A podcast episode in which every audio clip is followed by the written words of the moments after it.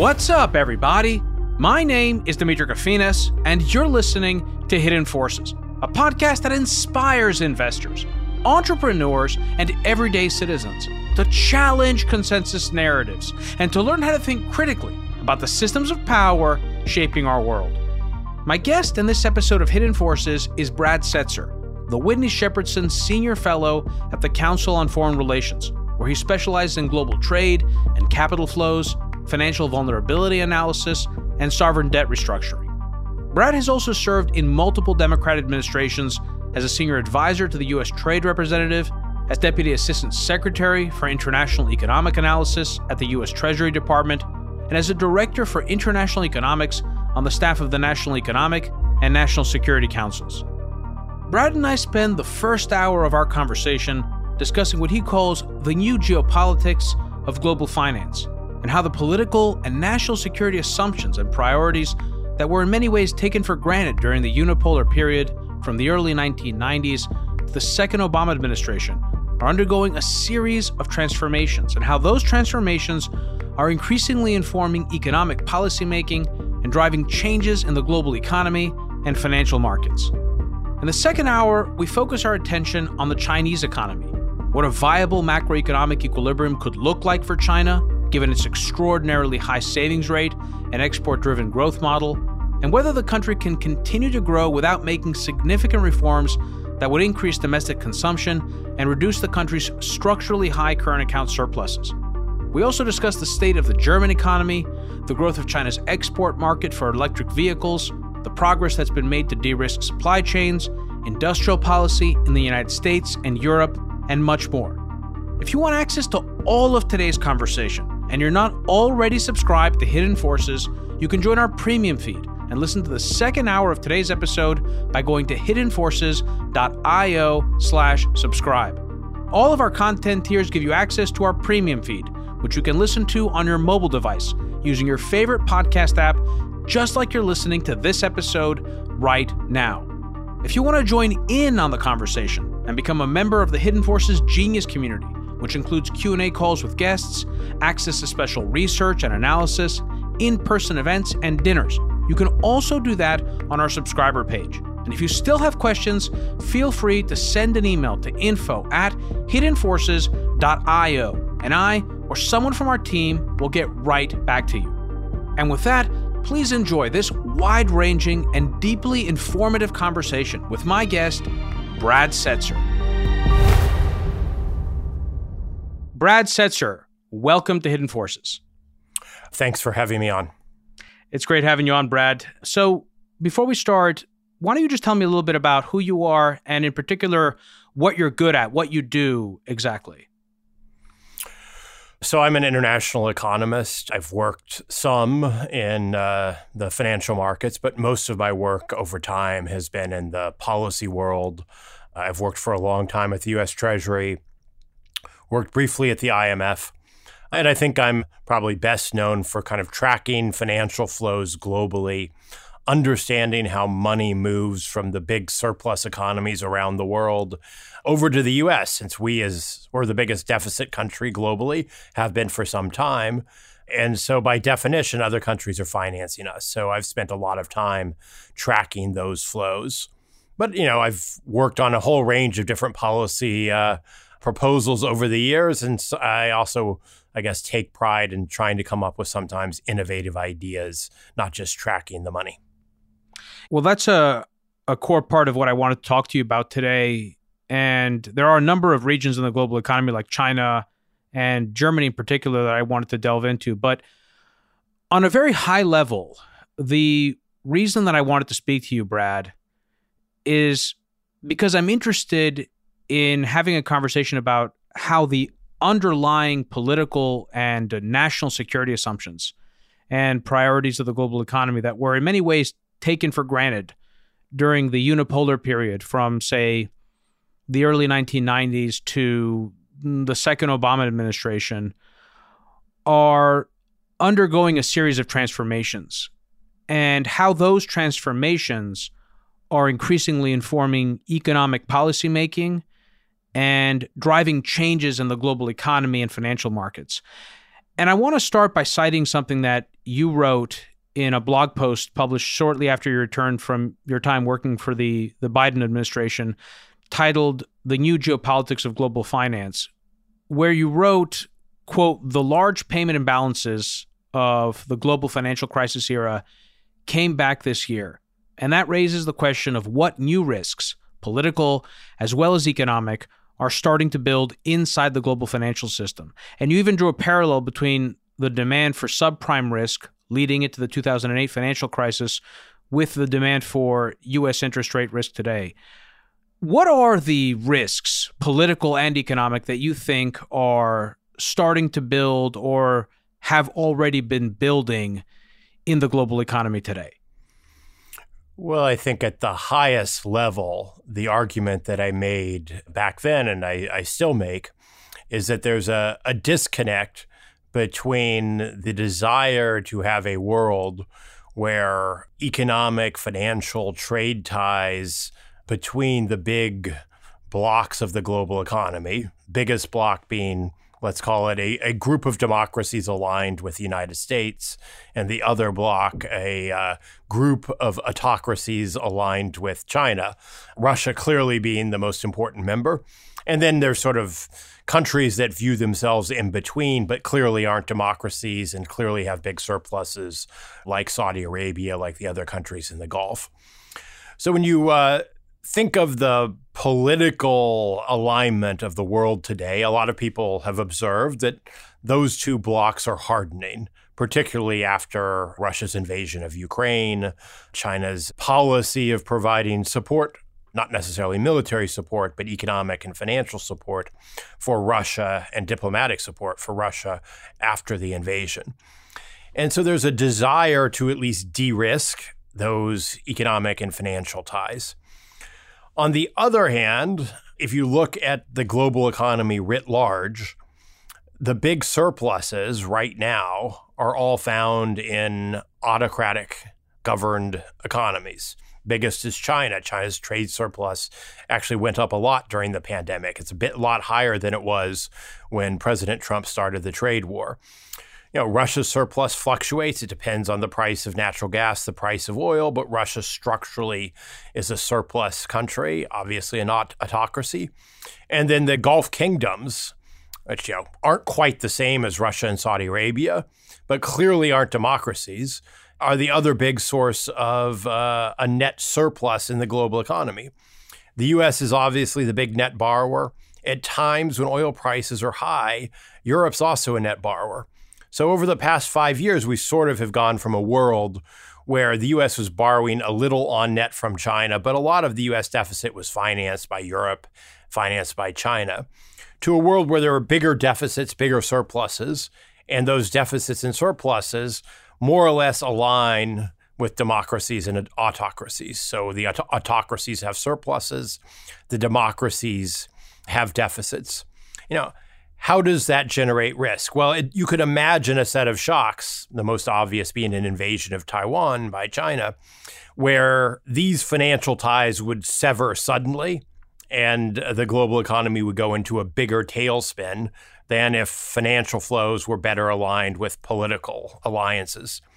But there are also sort of more subtle risks. One risk is that because China and Russia aren't all that keen to directly finance the United States, money now flows through the global economy much more opaquely. You can't look at the central bank of Russia's balance sheet and see its increasing holdings of treasuries. The central bank of Russia is not allowed, thanks to the sanctions, to buy treasuries. You look at the balance sheet of the People's Bank of China, China's reserve managers, you don't see increasing holdings of treasuries either. Obviously, we know that surplus countries have to finance deficit countries. We know there has to be a flow, but that flow is much harder to trace. And so there's at least conceptually the possibility that as that money makes its way to the US, someone along the way is accumulating additional risk. And then finally, from kind of a, a geostrategic financial competition point of view, a lot of these big autocracies have become big sources of emergency financing. The GCC countries funded President Erdogan in the run up to his recent election. The Chinese, together with the Saudis, have been supporting Pakistan. So we're in, we're in a world where the coalition of the advanced economies isn't necessarily the biggest source of financial support for a host of sort of fairly significant middle powers. So maybe you could think of that as a risk. One risk there is that, you know, China ends up cutting these certain countries off. Another risk is that China's financial power pulls countries out of kind of the orbit of the advanced economies. The risks are a little subtle. There's nothing analogous to subprime. But I do think it, it is important to realize that we're in an, a world of significant trade imbalances, a world of significant financial imbalances. And for all the talk of decoupling, the global economy still requires a net flow of Chinese savings into the United States just through more opaque ways. Okay, so just to follow on that, another point that you made in that same blog post was that while the big surpluses that we saw leading up to the great financial crisis are back to similar levels today, everything else is different. Is the biggest difference in your view the geopolitical competition between the US and China? Is that really the big difference here? Because it sounds like to me that in the answer to your previous question, the risks really broke down into two buckets. One of them was kind of traditional financial risks, for example, intermediary risk. And then there was the issue of power and influence, and whether it is, well, I guess one of them was the risk to the global economy of a sudden break, you know, like an mm-hmm. invasion mm-hmm. of Taiwan. But then there was also the the influence, the political influence of these countries that don't necessarily align with the United States or with whom the United States is increasingly in conflict. Is that the right way of sort of framing it? Yeah, I think that's a very fair way of framing it. Yes. So, just to follow on the point about power and influence, one of the the arguments that say that some economists might make is that sure, the Chinese do run chronic current account surpluses, but at the same time, if they're going to transition from being an export driven growth economy, or if they want to sustain it, either way, they need the export markets. It's not like the importers just need China. So I guess the question is is there a way to definitively say who has more power in this relationship? Is it better to always be a, a, surplus country? No. I mean, I think it's a form of reciprocal interdependence. There are cases when the surplus country needs the demand from the deficit country uh, more than anything else. And then there are times when the deficit country needs access to financing more than the surplus countries need its demand. For a large country like the US, I think it's fair to say that the need for US demand has driven a lot of policies, and that has given the US a certain amount of leverage. But if you think back during the global financial crisis, one of the, the key hidden flows, key hidden factors was the fact that going into the global financial crisis, China had invested a lot of its reserves in what are called agency bonds, the uh, mortgage backed securities with a guarantee from Fannie Mae and Freddie Mac. Did that give China leverage? Well, to a degree. I mean, the, the U.S. recognized that defaulting on the agencies would be defaulting on China, and that would be a, an enormous shock, not just in a financial sense, but also in a geostrategic sense. It would look like China had invested its money in assets that the U.S. had promised would be safe, and then the U.S. had broken its promise. And, you know, at the time, the sums involved were large. It was like over 10% of China's GDP was put in agency bonds alone. China equally needed the US to backstop the agencies to protect them, as the US did, in order to make sure that its holdings were safe. So the leverage went both ways, and the US had other motives for wanting to backstop the agencies. I mean, the agencies are also a critical asset inside the US financial system. But clearly, the fact that China was a huge holder of agencies was a factor. I mean, Hank Paulson makes that 100% clear in his account of the crisis. The harder question is figuring out who holds leverage now in a world where Chinese state actors are not visibly accumulating either US treasuries or US agencies and where the money flow is much more opaque and in many cases channeled through a function of private Chinese exporters just holding dollars offshore. I'm not sure that generates leverage for China. it could generate risk for the global financial system if Chinese offshore deposits are being invested in long term bonds. There's kind of a, a potential Silicon Valley Bank type risk from that kind of balance sheet, having short term deposits invested in longer term bonds. Conversely, if some folks around the global economy are taking Chinese exporters' dollar deposits and buying short term US bills, two year notes, there really isn't much risk. So, my concern on the financial side now is a little bit more that we just don't understand the mechanics through which Chinese money, through which Russian money ultimately finances deficits in the US and in Europe. Clearly, it happens. We know it happens because of the, the global current account and how it has to net but we don't understand the flow. And that just makes me nervous. Whenever there's a hidden flow, you worry that there's a hidden risk. It's uh, a, a known unknown. What is the reason for the opacity? Well, think of the obvious one. The Russia's central bank simply cannot accumulate, thanks to the sanctions, dollars or euros. So Russian foreign asset accumulation has to occur through um, unsanctioned entities and those unsanctioned entities, the most obvious of which is Gazprom Bank, a big state bank that handles the money flow for Gazprom and Rosneft, the big Russian state oil and gas companies. Gazprom Bank doesn't necessarily want the world to know exactly what it is doing with its money either, because it fears future sanctions. So, fundamentally, on the Russia side, it's a combination of existing sanctions, the risk of future sanctions, and the development of a new set of offshore intermediaries handling the Russian oil and gas trade that are mostly based in the Middle East, often in Dubai, none of whom has an incentive to be transparent. And they're all based, you know, a lot of the flow is going through jurisdictions like the United Arab Emirates, like Dubai's the, the key center there, that are themselves not very transparent. On the Chinese side, China made a policy decision back in 2012 that it didn't really need $4 trillion in reserves. It's let its reserves fall down to 3 trillion.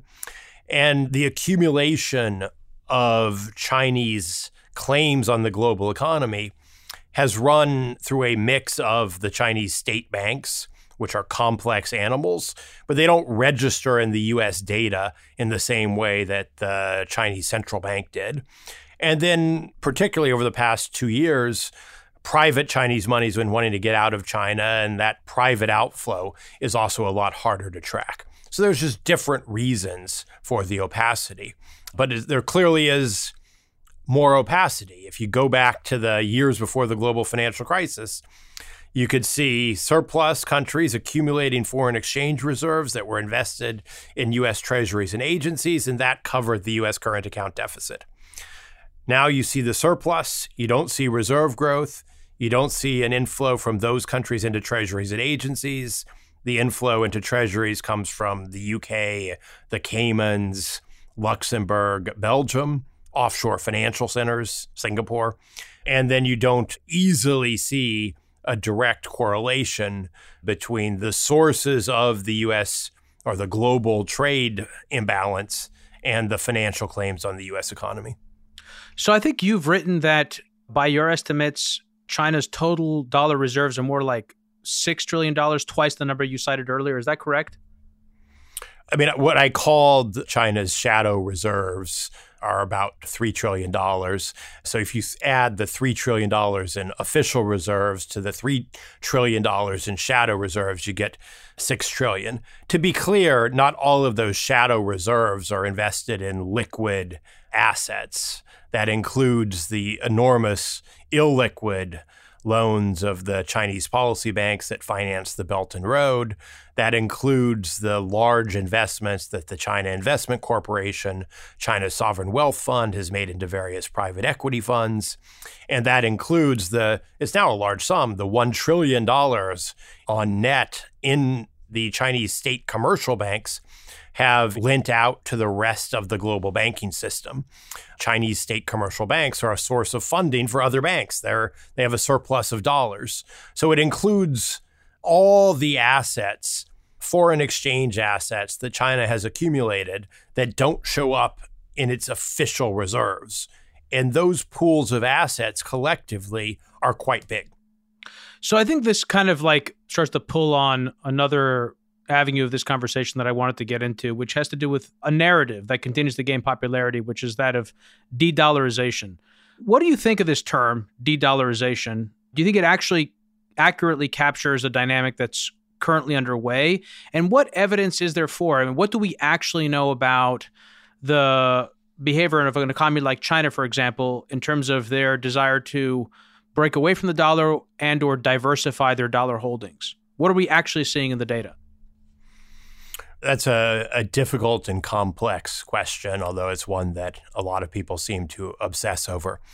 I think the first thing to note is that it is a little strange to talk about de dollarization at a point in time when the dollar is, relative to most global currencies and relative to the Chinese yuan, incredibly strong.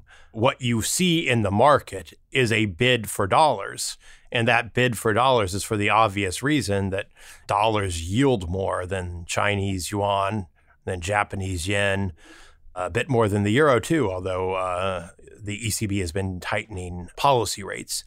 So you don't actually see de dollarization in the sense of reduced global demand for dollars. When people talk about de dollarization, I think people are thinking about two kind of distinct things. You might call there's a de dollarization of trade flows or a potential de dollarization of trade flows, and then a de dollarization of the global financial system.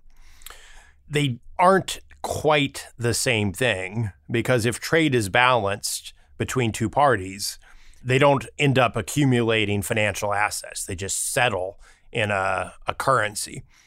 And so the big change in the global economy and the that is are the motivating factor for some potential changes in the global economy has clearly been the financial aftershocks of of Russia's invasion of Ukraine and the associated sanctions.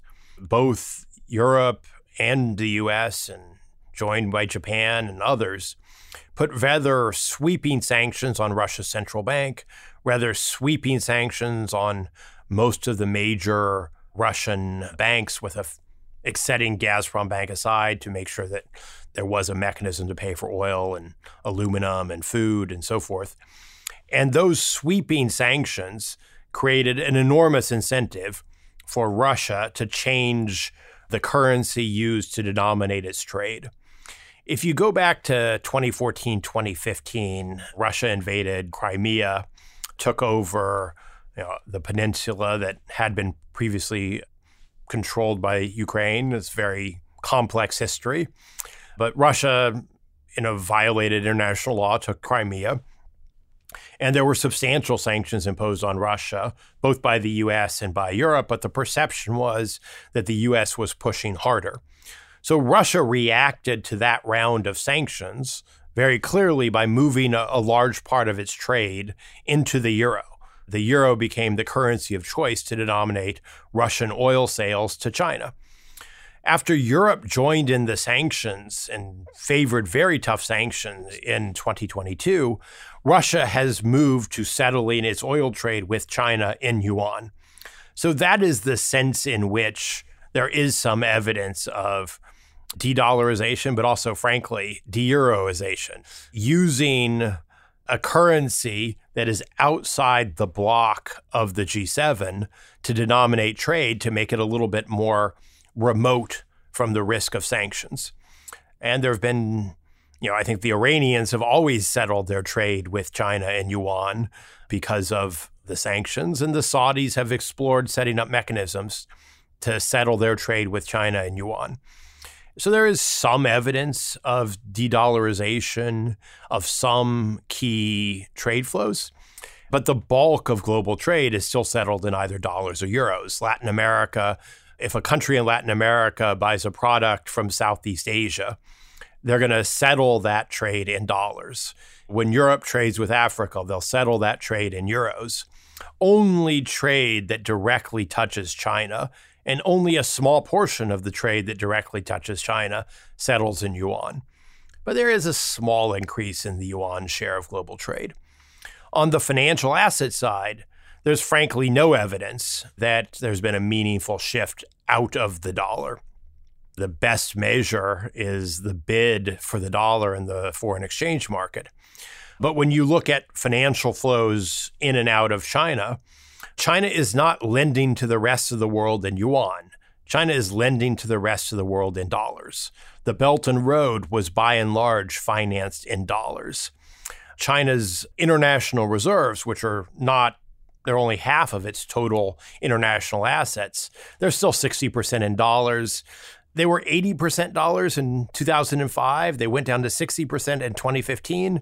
And since then, they haven't changed despite all the talk. I mean, the de dollarization narrative, which is actually a shift at the margin from dollars to euros in China's case, was much more true from 05 to 2012 than it is now.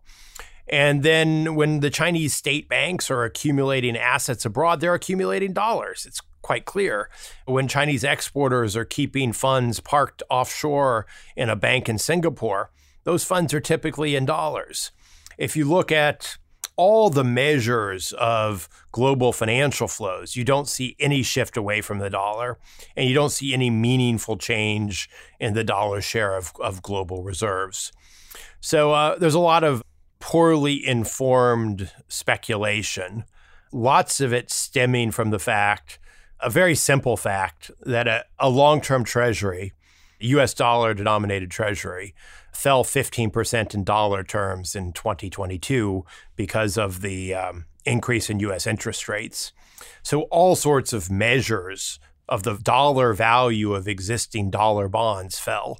If you had money invested in a mutual fund that held long term treasuries, you would have seen that fall. And those international investors who hold treasuries or agencies also saw the reported value of those claims fall. But that's just a mark to market change. It is not a shift out of the dollar. So I think there was a lot of confusion created by people equating changes in valuation with actual financial flows.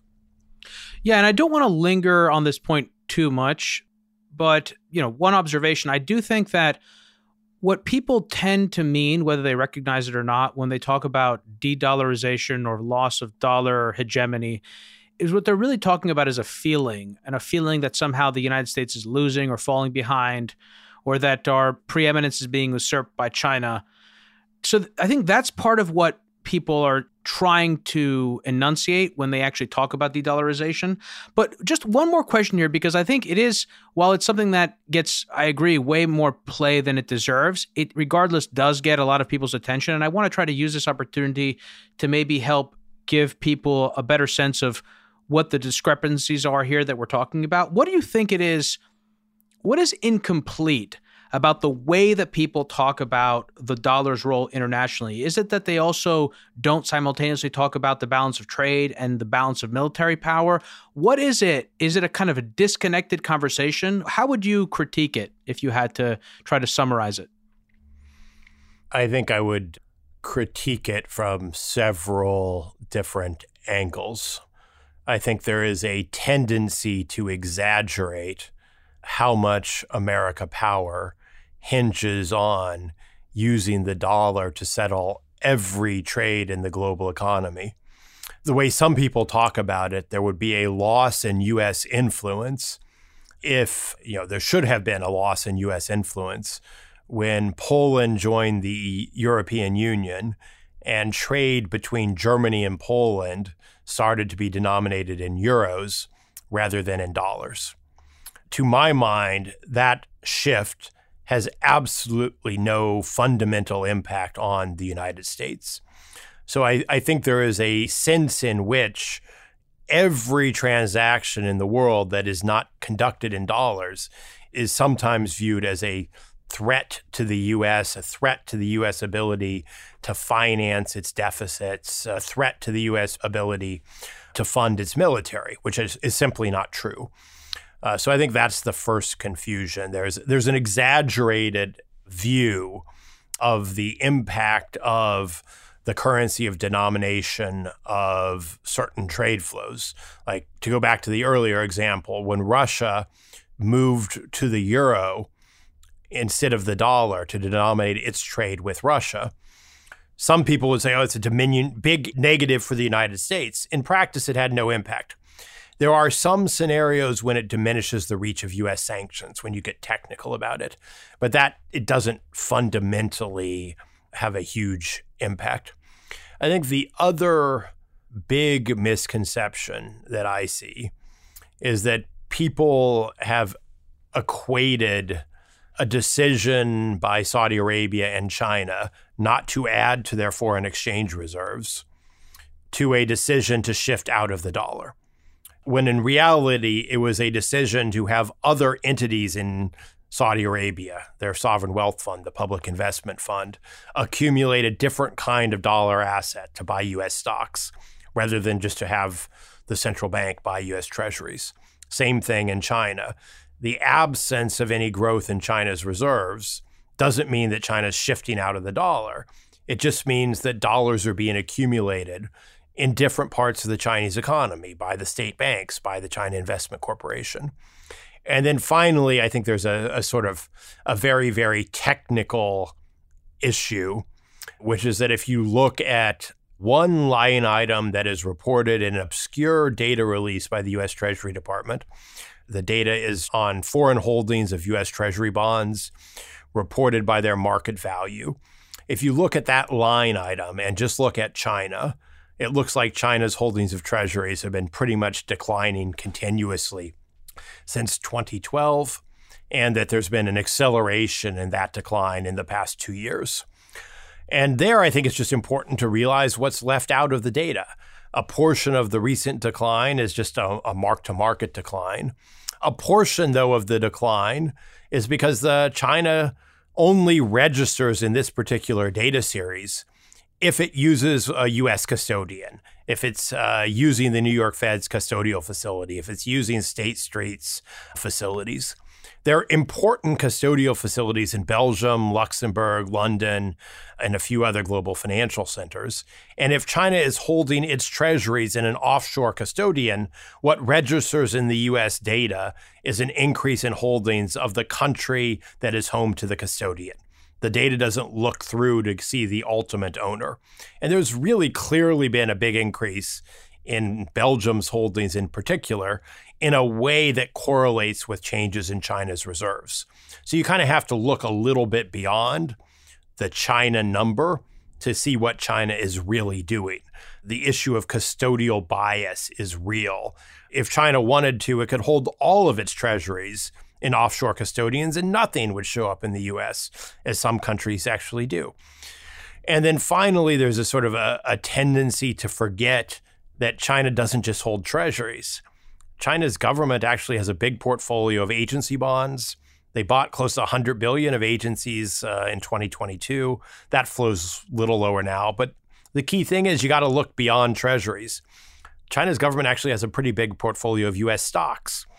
So if you just look at the treasury flow and just look at the line for China, you'll think that China is just pulling money out of the US Treasury market and pulling money out of the US and pulling money out of the dollar. And in reality, at least in my judgment, China is just shifting the kind of asset it holds and just shifting the way it holds the asset, the custodian, rather than actually moving out of the dollar.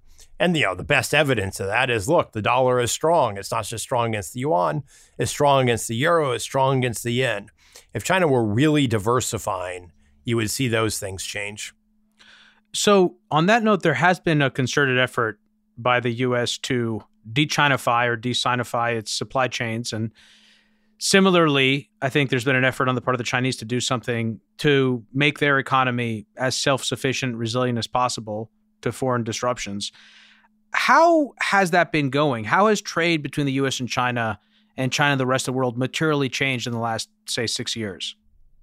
Well, I think you can make a case that China's further along in de-risking its supply chains than, than the U.S. is in de-risking its supply chains. But you know, it really becomes a very micro analysis very quickly. So, if you ask what has changed over the past six years, I would start by saying looking at the global data. And if you look at China's data, what has changed over the last six years is that it's exporting an awful lot more. China's exports as a share of GDP, I like to look at them as uh, after netting out imported components. But they've gone from, say, 12% of China's GDP to 15% of China's GDP. So China in aggregate is, is exporting more. So it's becoming a bigger source of global supply. Of course, equally fair to say that China's relying more on the rest of the world for demand. China's trade surplus in manufactured goods has gone from maybe 6% of its GDP to maybe 10% of its GDP, also gone up. On the other side of the ledger, the US trade deficit, particularly in dollar terms, a little less so as a share of GDP, has also gone up. During the pandemic, we imported tons and tons and tons of goods so many goods that our ports couldn't handle them because when everyone was stuck at home, everybody wanted a new home appliance, wanted a new computer, and that clearly showed up. So, what's happened actually in the aggregate data is that China has become a bigger source of supply to the whole world. And China's overall economy has become structurally more dependent on exports. And I insist on that because that is often forgotten there's a sense that China and the US are somehow decoupling and that China is somehow decoupled from the world economy. That is absolutely not true. China is running the largest trade surplus, the largest manufacturing trade surpluses in modern economic history. What has happened as a result of the tariffs and some of the uh, other measures that have been introduced is that on one hand, China is making an enormous effort. Started six years ago, but more money is going in. The reasons for it are more obvious to kind of build up its own semiconductor industry so it doesn't have to rely on either imported designs or imported chips. Making some progress, but fundamentally, China still relies on imported chip designs you know, the AMD processors, the Qualcomm chips. But, you know, Huawei's trying to get rid of the Qualcomm chips. And it still relies on uh, semiconductors made in Taiwan, made in South Korea. It hasn't fully succeeded, but directionally, in response to increasing sanctions, China's making a huge national effort to try to reduce its dependence on imported semiconductors. The US after the tariffs, bilateral trade with China fell. It kind of recovered a bit during the height of the pandemic as, you know, everybody bought more consumer goods. And now it's falling again. So as a share of US trade, trade with China is down. I think a lot of people think that means the US has made progress in de-risking its trade with China. But that's, I think, a superficial analysis.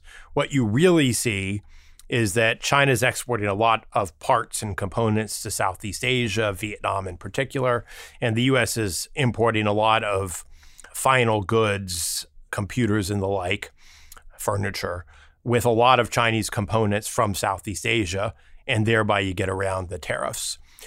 That said, the US is starting to make much more serious efforts to de risk its supply chains that involves building up alternative sources of supply to China for the chemical components that go into uh, an electric vehicle battery.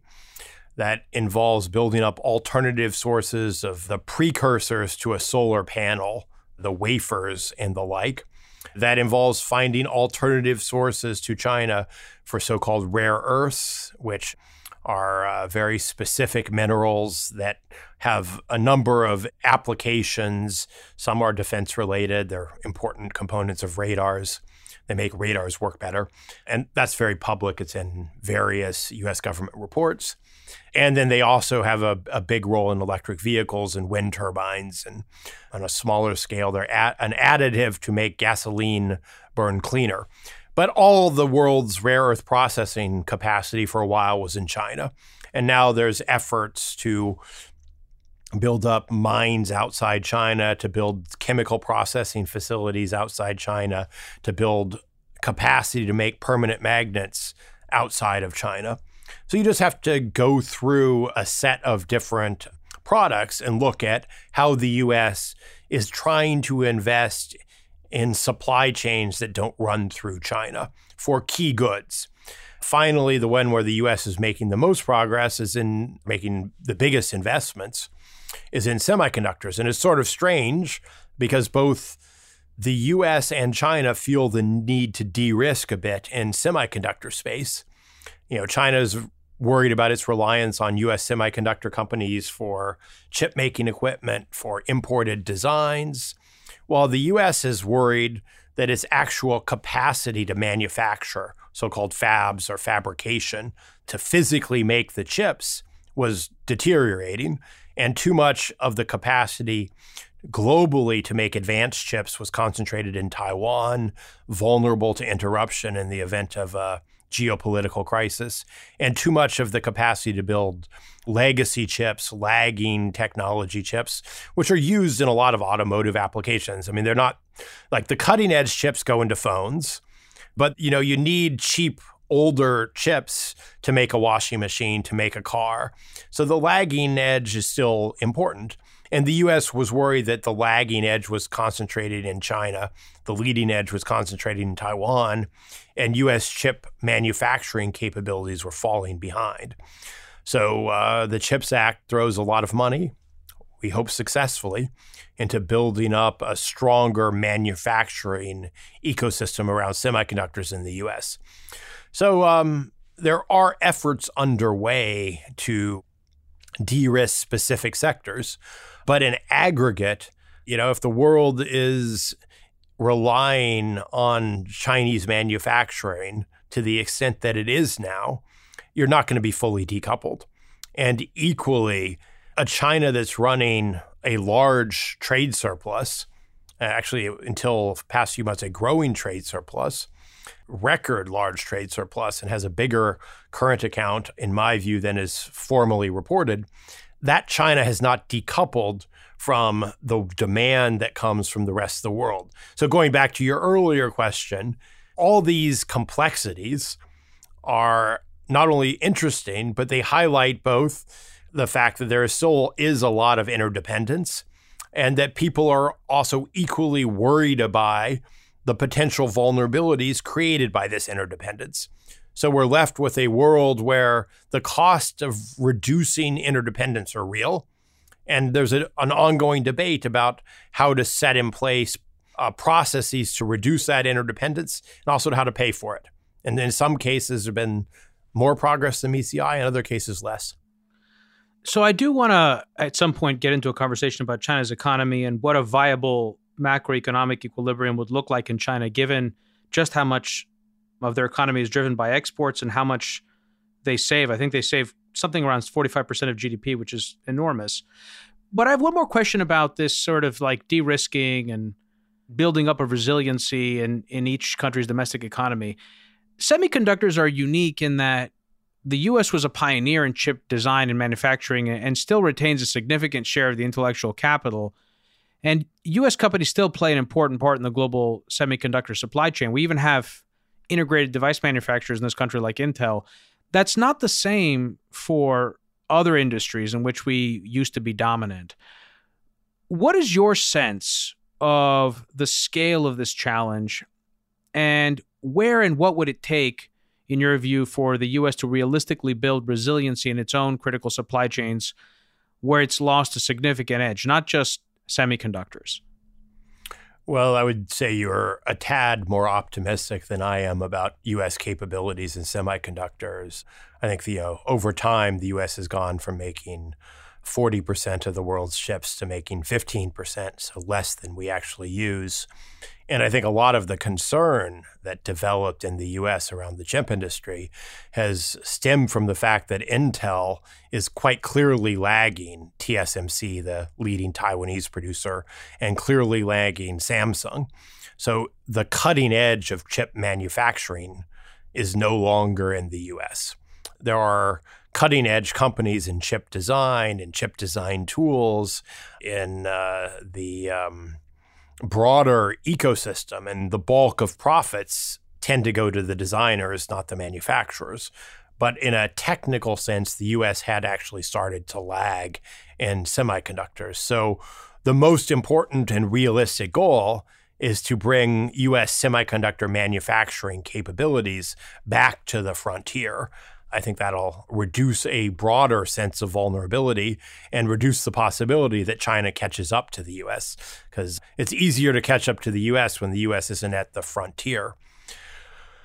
In other sectors, you know, I think if you thinking about autos is instructive and helpful. In autos, you know, the US does rely on China for some parts, but the the US is not currently dependent on China for autos.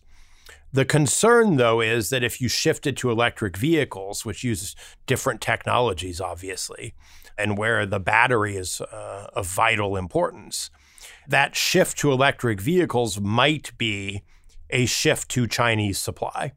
So, another, I think, realistic goal is to do the shift to electric vehicles and maintain strong domestic US production of newer, cleaner cars.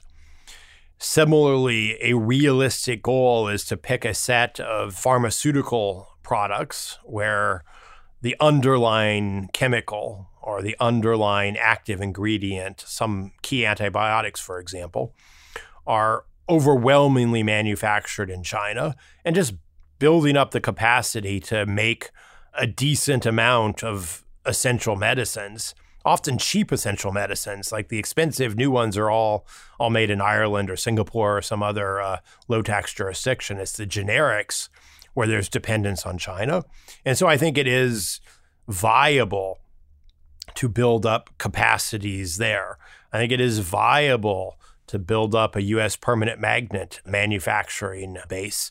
Probably essential given that permanent magnets do actually have significant applications in the defense sector.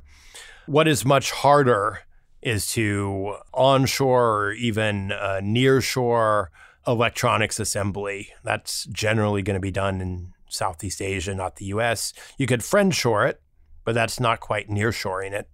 And I would say the same for a host of other products that the US economy doesn't make in significant quantities. But so what I think is realistic is to pick a clear set of products, make those priorities. Don't just rely on tariffs. You actually have to invest in your own capacity, which means subsidies. It means using some of the defense dollars in sectors where there's a, a defense need, using some uh, pandemic resilience dollars in sectors where there's a medical need, and really building out production capability inside the US or inside very close allies to address defined vulnerabilities. You're still going to miss some things and you're going to still be relying on China for basic consumer goods, but I think that's a vulnerability that the US can live with. China has to make a similar set of calculations, and I think it is. So I have one question, one more question about semiconductors. But since you brought this up, is there some way to assess which economy is more vulnerable to disruption? Or are we so interconnected that it would be just inestimably bad for either the US or China to find themselves in a war? It would just be inestimably bad for the US and China to find themselves in a war that leads to a severing of economic and trade flows. Do you have a view on how that impacts the likelihood that we would actually find ourselves in such an entanglement? I think if both parties are rational, it should reduce the probability. There isn't a scenario where China successfully takes over Taiwan and where it keeps its international reserves. So if you think about it, any scenario where China takes Taiwan, it loses an enormous sum of money. Does that determine Xi's views? I mean, national security issues are classically issues where issues of economic cost and financial loss are subordinate to national security claims. So it's not a fail safe deterrent, but I do think it would be exceptionally costly. China could also fairly point out that uh, a firm like Apple, the most valuable company on, in the United States by a significant margin, cannot currently manufacture its profitable phones without Chinese components, and in most cases, without Chinese assembly. So, uh, in the event of a full severing of trade and financial ties. There are larger financial losses in China, but there are big US firms that simply can't continue to operate as they do now, that have to build entirely new supply chains. And there are no doubt parts of the US economy where some critical component is coming from China. Maybe it's a, a chip that everyone that was invented 20 years ago and it just does one specific function. But if you don't have that chip, you can't build uh, an expensive, complicated product.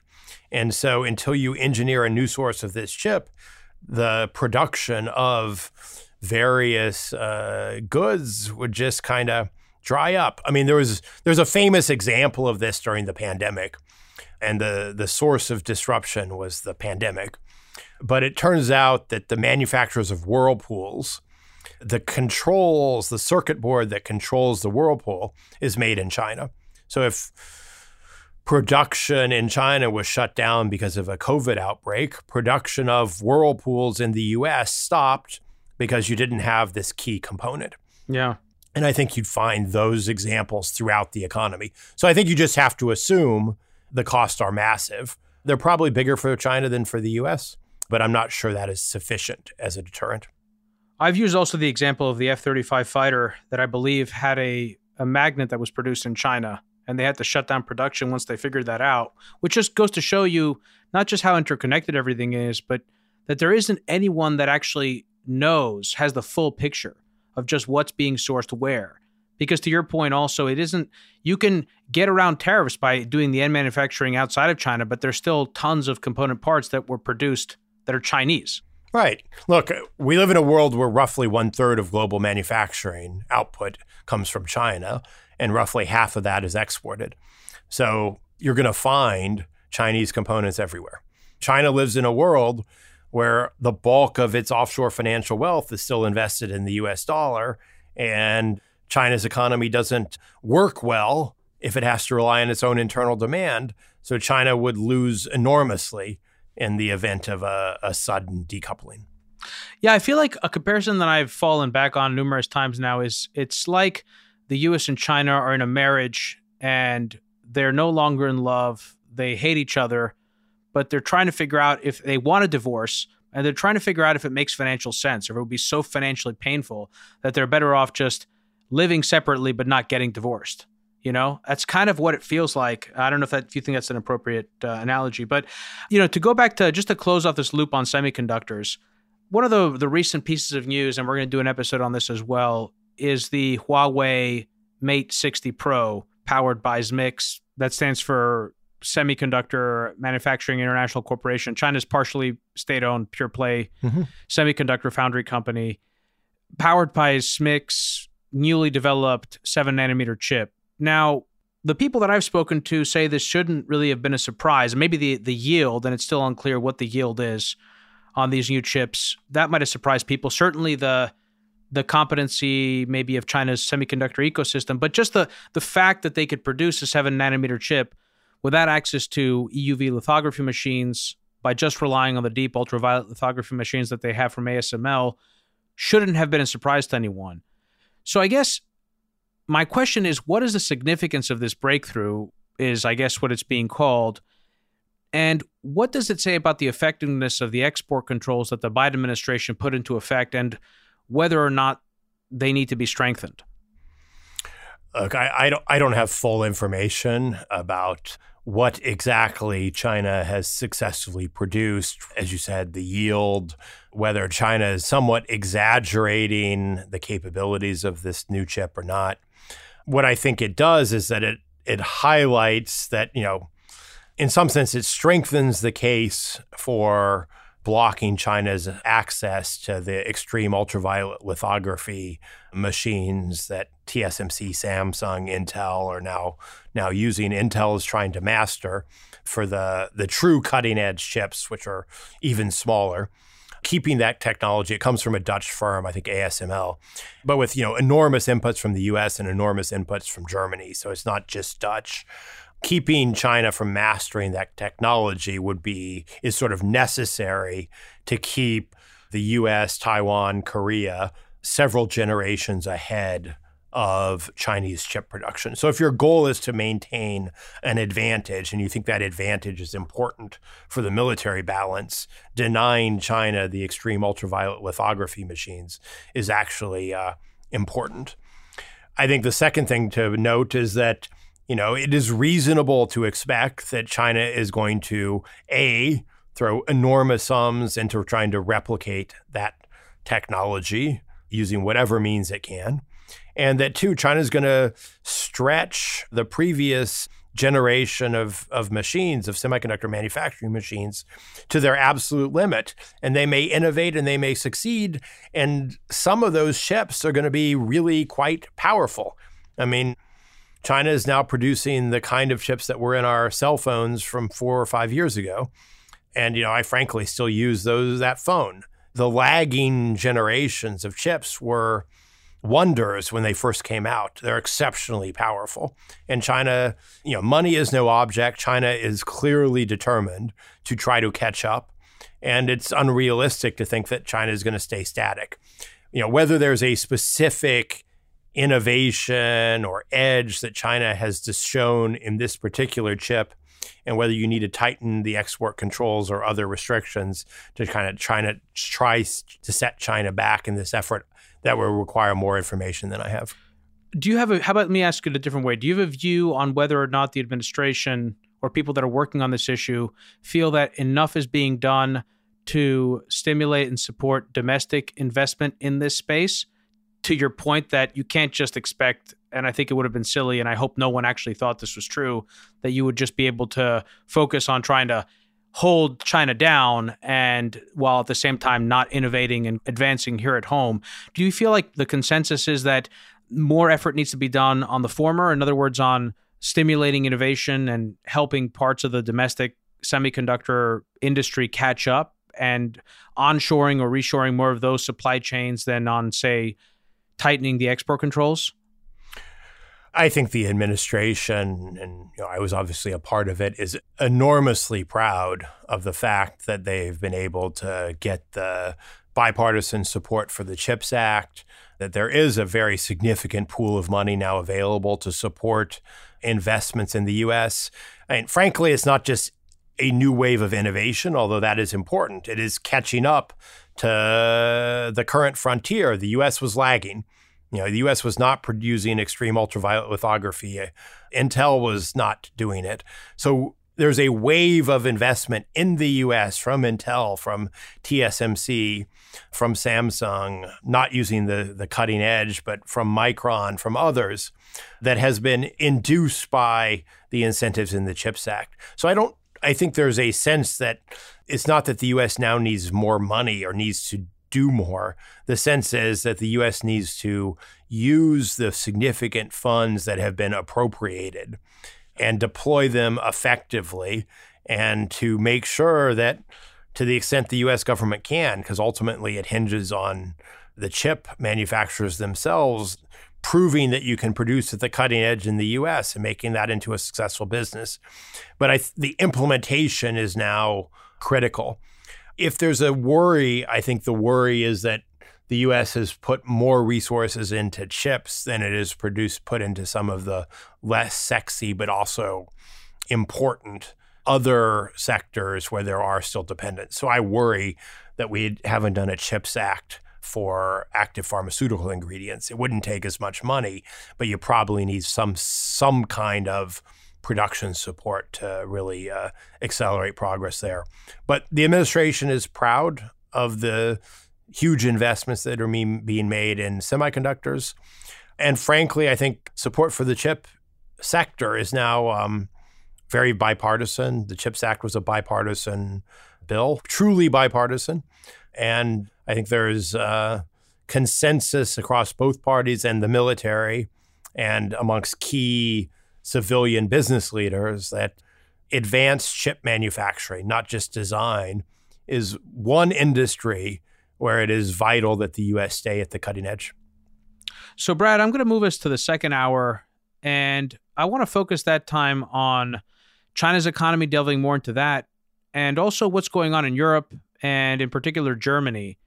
And I think that's going to give us a chance to talk about electric cars, and the news that China recently overtook Japan as the largest car exporter in the world, driven in large part by their dominance in electric vehicles and in the EV supply chain.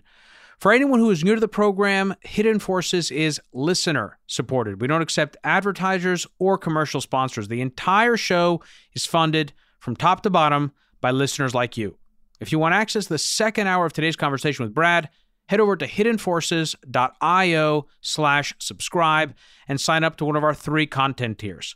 All subscribers gain access to our premium feed, which you can use to listen to the rest of today's conversation on your mobile device using your favorite podcast app, just like you're listening to this episode right now. Brad, stick around. We're going to move the second hour of our conversation onto the premium feed. If you want to listen in on the rest of today's conversation, head over to hiddenforces.io slash subscribe and join our premium feed. If you want to join in on the conversation and become a member of the Hidden Forces Genius community, you can also do that through our subscriber page.